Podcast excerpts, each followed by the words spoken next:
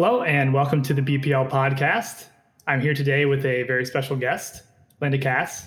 Linda, thank you for being on the podcast. My pleasure, Jeff. So, Linda is a writer, the founder and owner of Gramercy Books right here in Bexley, a community figure in Bexley and beyond. So, we're here today to talk about her new book, A Ritchie Boy, um, as well as some background, what it's like to, to own the bookstore and whatnot. So, we'll just kind of launch right into it here. So, Linda, your new book, A Ritchie Boy, is due to be released in September, and the story is inspired by a specific role your father and many others played in World War II. Can you talk about that role and how it informs the story? Yes, sure, Jeff. Um, so, my father was a Ritchie boy.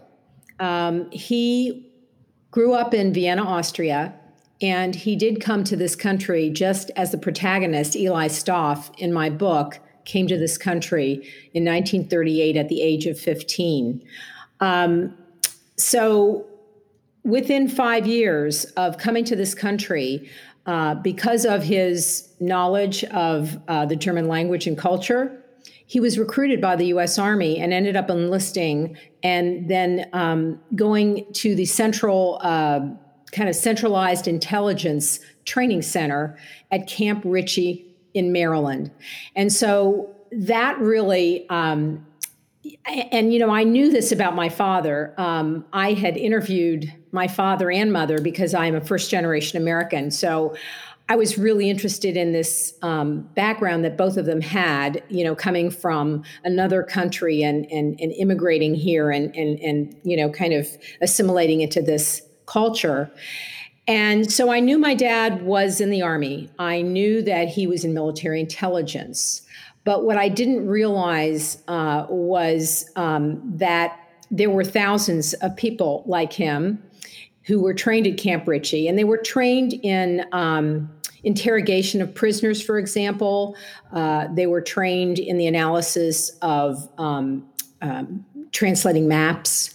Uh, they were they were trained to provide obviously counterintelligence um, to help the Allies win the war, and what I didn't understand until more recently um, was that there was a name for them that they were nicknamed the Ritchie Boys, and somehow I, I when I when I realized that I started to research uh, about the Ritchie Boys. And, and my father and I, in fact, watched a documentary that had been produced in um, 2004 about this very special unit of um, soldiers.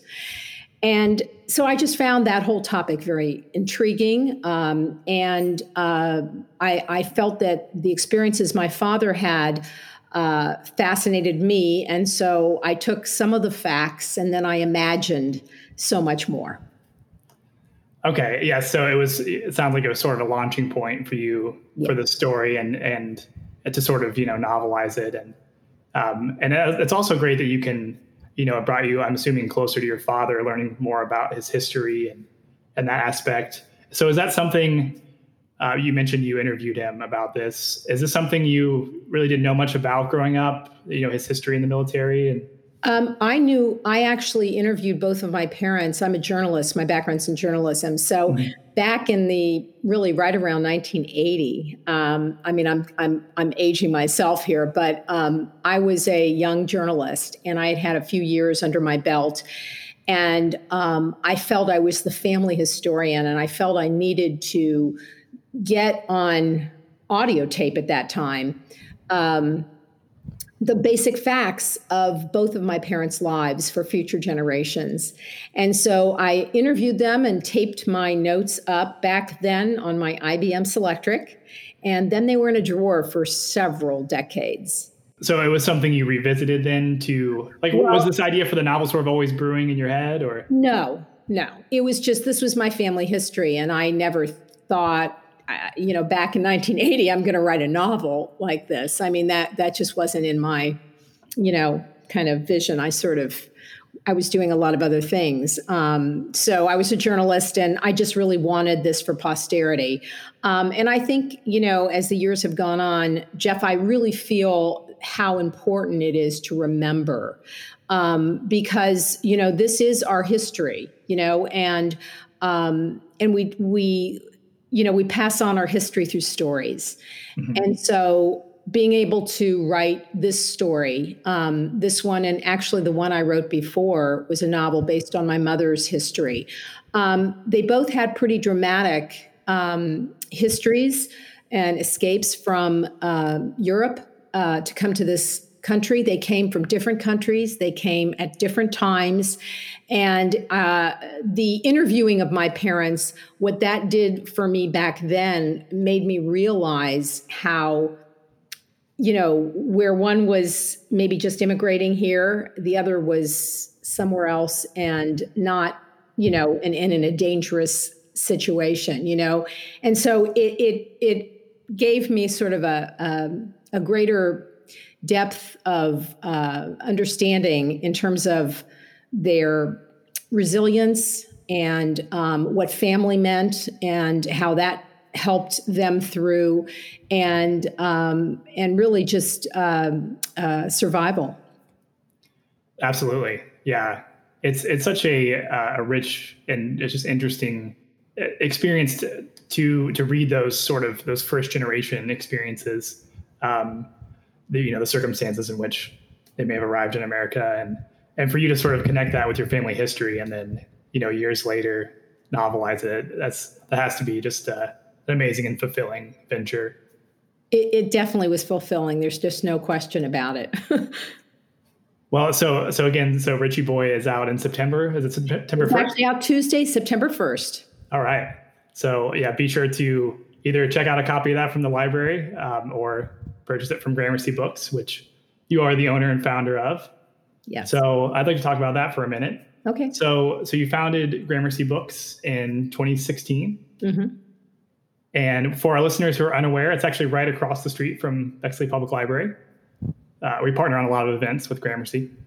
So you've hosted numerous literary events in that time. So what has the experience being a bookstore owner been like? And also, how has that changed this year due to the pandemic? Yes, um, good question. Long answer, probably. um, so um, you know, being a bookseller, um, you know, and I love being across the street from from you all at Bexley Library because, you know, we're aligned in that we both celebrate reading and books mm-hmm. and discovery and inspiration, um, and yet we're also offering together such important services so people can directly access these wonderful books through the library. And then if they want, you know, after they read the book and they want to create their own personal library in their home and, and buy the book then they can come over this across the street and come over and buy it over at Gramercy. So yeah. we, we, sort of really work in tandem, and we love doing events with the library as well. Um, you know, I I, I think that um, you know being a bookseller is um, and a writer is is an interesting endeavor. Um, someone asked me if I um, how that affected my writing, and um, I think you know really it's it's it's reading you know that that as a bookseller I think I'm reading far more than I did, and I'm probably reading far broader than I did.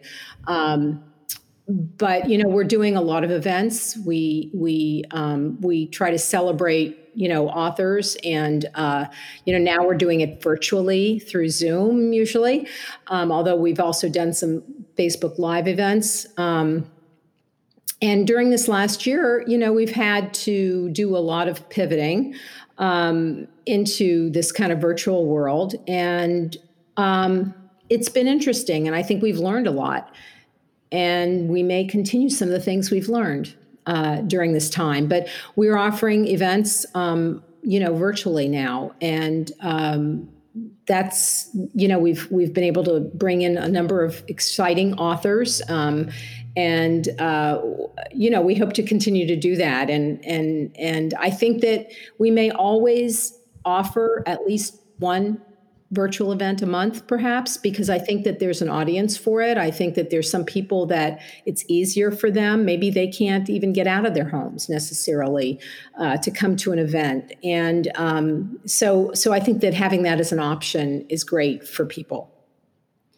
Absolutely. And and you know that sounds similar to the experience that we've had at the library really, which is you know, the virtual events and programs and also our, our curbside pickup service, you know, at least for the foreseeable future, are things we might actually continue to offer even when it becomes safe to, you know, have more people in the building. It's one sort of silver lining to the dark cloud is, you know, maybe we have stumbled upon some things that actually, you know, reach new people. Right. But yeah, we've we've been around for you know we'll be celebrating our fourth birthday in December, and um, you know we've we've uh, we take pride in in um, you know sort of being you know a place of refuge just like the library is and a and, and a place where people can gather which now they can't gather. Um, but um, at least make connections and i think that's really important so. Absolutely. Yeah and and i'm sure you've experienced this as well but uh, when we have been able to get back and offering our our services that we offer now, um, just seeing the outpouring of support and you know what what books and reading and mm-hmm. and what all that offers to people, it's amazing. It's truly yeah. amazing. Yeah, we we too have, um, you know, we found new ways to communicate with our our customers too um, that we didn't do before, um, because when particularly you're not opened, you know, you need to connect with them even even more deeply. And so some of that deeper communication is something we may just continue to provide as well.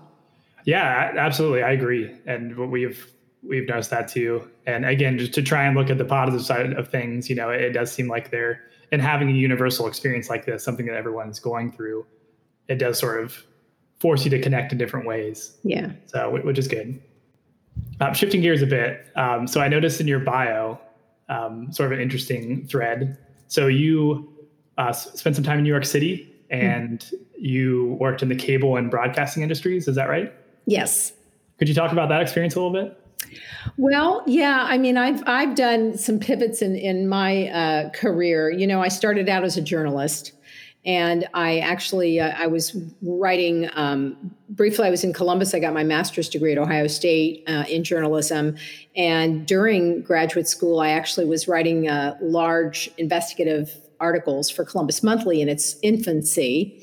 And then I was in Detroit for a few years, and I um, was a uh, part-time correspondent for Time Magazine's bureau. This is dates me as well because we don't really have bureaus today as much, but back then there were a lot of bureaus for these national news magazines, and they really, um, you know, took information from all corners and then they built their stories around them. So I worked on a lot of really interesting uh, topics.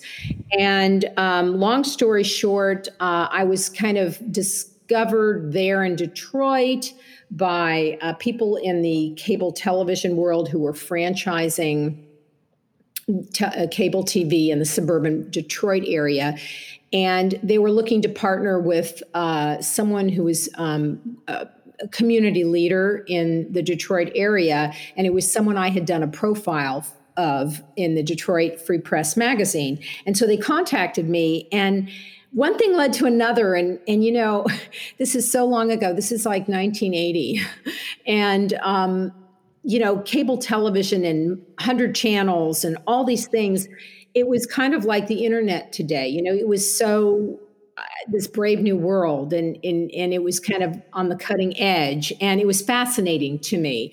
And so i kind of took a pivot and left journalism to work with them in detroit. And then about six months later um, and i was really basically right doing a lot of writing for them writing proposals and um, because i knew so much about the community it was helpful in that way.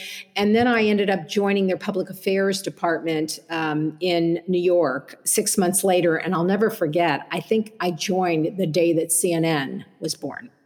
So looking, I remember, you know, sitting there and looking at the TV screen and saying, "There's no way there's going to be 24 hour news." You know, oh, wow, wow. I know, it's like God. So you know, um, so that's how I sort of got involved in, um, uh, you know, and, and and the company was. Um, it's now Time Warner, but back then it was Warner Amex. So there were two companies that were joined together. They kind of had a split, and then they ended up joining. Um, Warner part joined with Time, um, and so I worked for them for about four years, and then I got recruited. Um, by a really fabulous uh, broadcasting company called um, Group W or Westinghouse Broadcasting.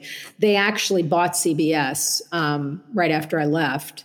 So you know they they they were i got recruited by their communications um, department and i ended up heading up communications corporate communications for them and did that for quite a while and then um, you know married my husband and i've been back here for a long time and you know doing a lot of uh, work in the community and and the skills that I gained in um, writing scripts and you know just so much writing and coordinating events and and whatnot. I have found, which is kind of interesting, is all this background. Um, you know that I've I've had um, over many many years um, has kind of come together in what I do as a bookseller.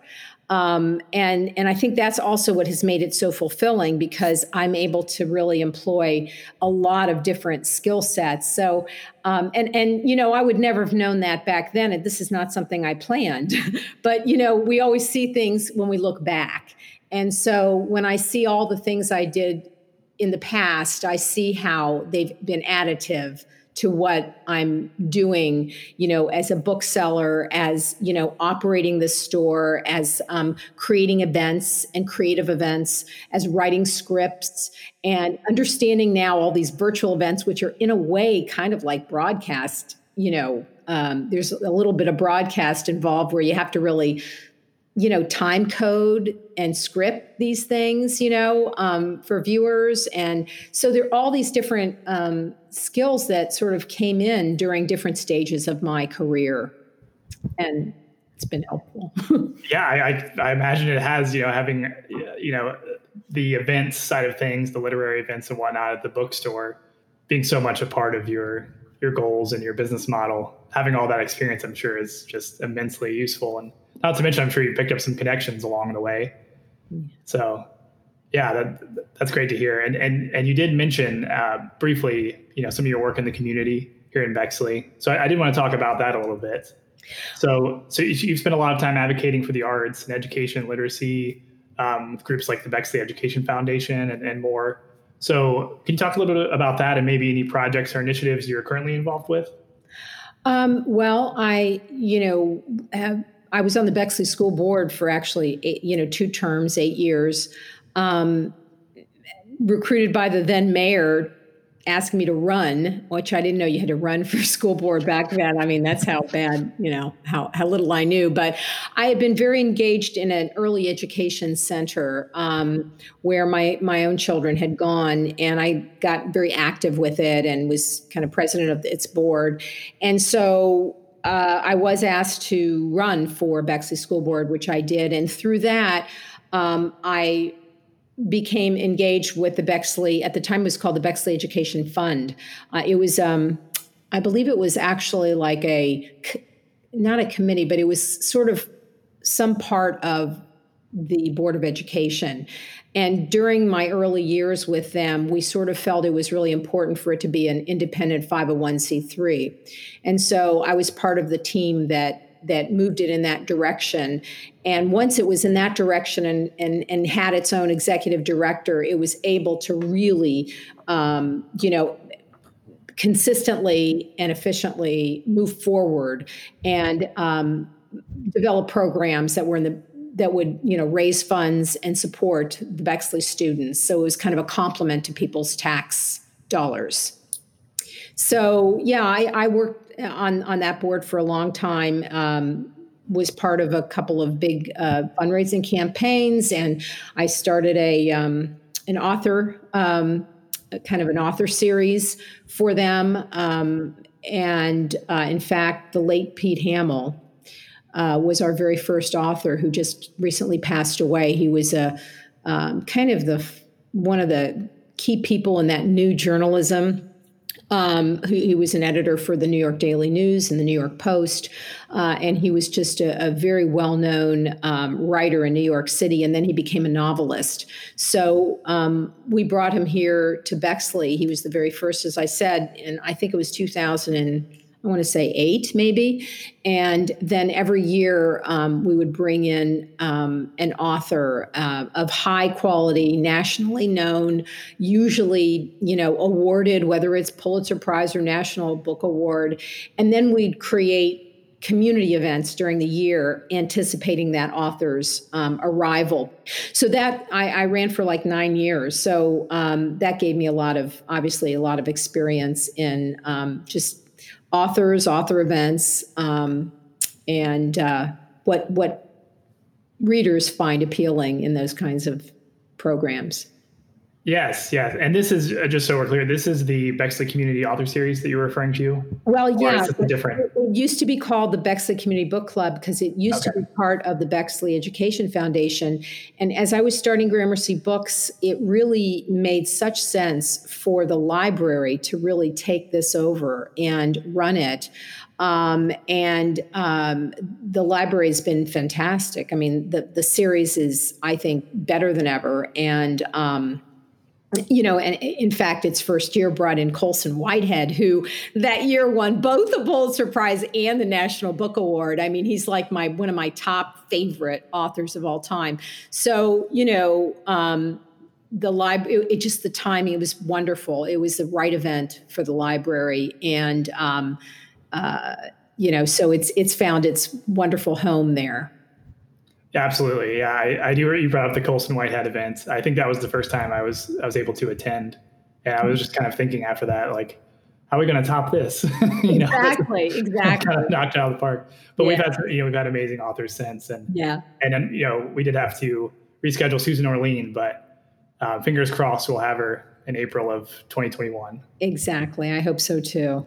Well, Linda, thank you so much for for coming on the podcast and talking with us about your history and your new book and everything. And so, again, be sure to check out A Ritchie Boy by Linda Kass that releases September 1st. And be sure to shop at Gramercy Books. And again, thank you, Linda, so much for your partnership with the library and as that continues to grow. Well, thank you, Jeff, and thank you for for taking this time to talk to me.